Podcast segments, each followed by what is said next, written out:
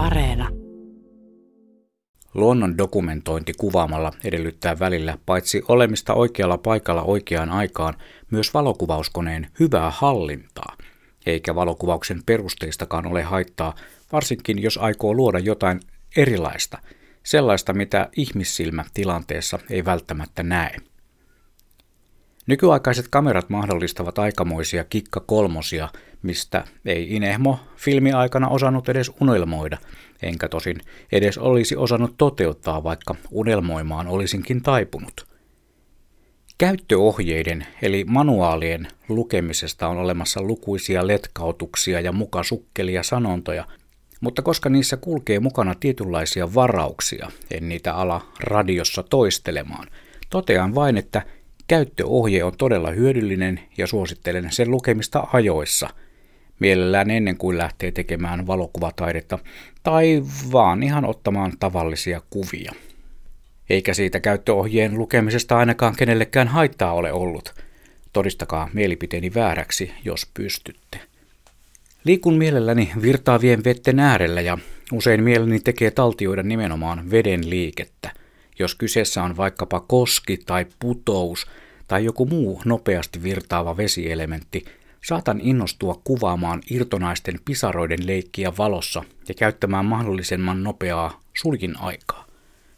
Pahoittelen jo tässä etukäteen jaksossa esiintyvää niin sanottua valokuvausjargonia, mutta koska puhun varsin hyvin sitä siansaksalta maalikon korvissa kuulostavaa murretta ja koska se tavallaan liittyy erilaisten kuvien ottamiseen, niin antaa mennä mutta pahoittelen silti.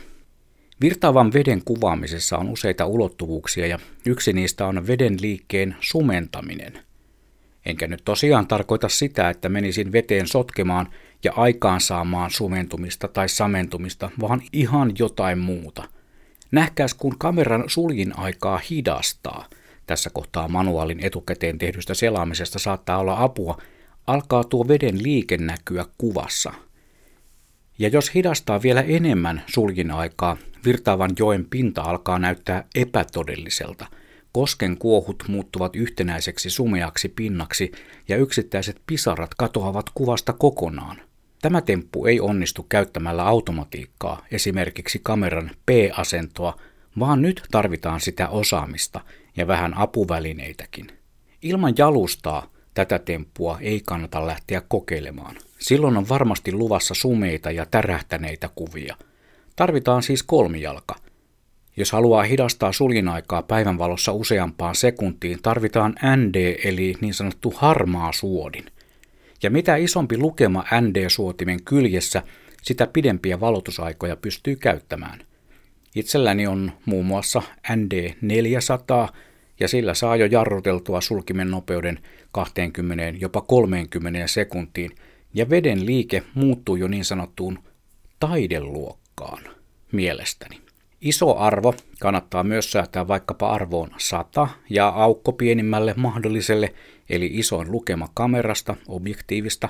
Oman kamerani aukon lukema oli viikon kuvaa ottaessani f16, iso oli arvossa 64 ja sulin aika 30 sekuntia.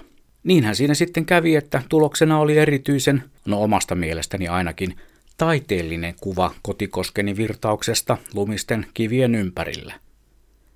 Ja se aiemmin mainittu käyttöohje on minulla edelleen tallessa ja siitä välillä tärkeitä teknisiä yksityiskohtia tutkiskelen, koska se on mun luonto.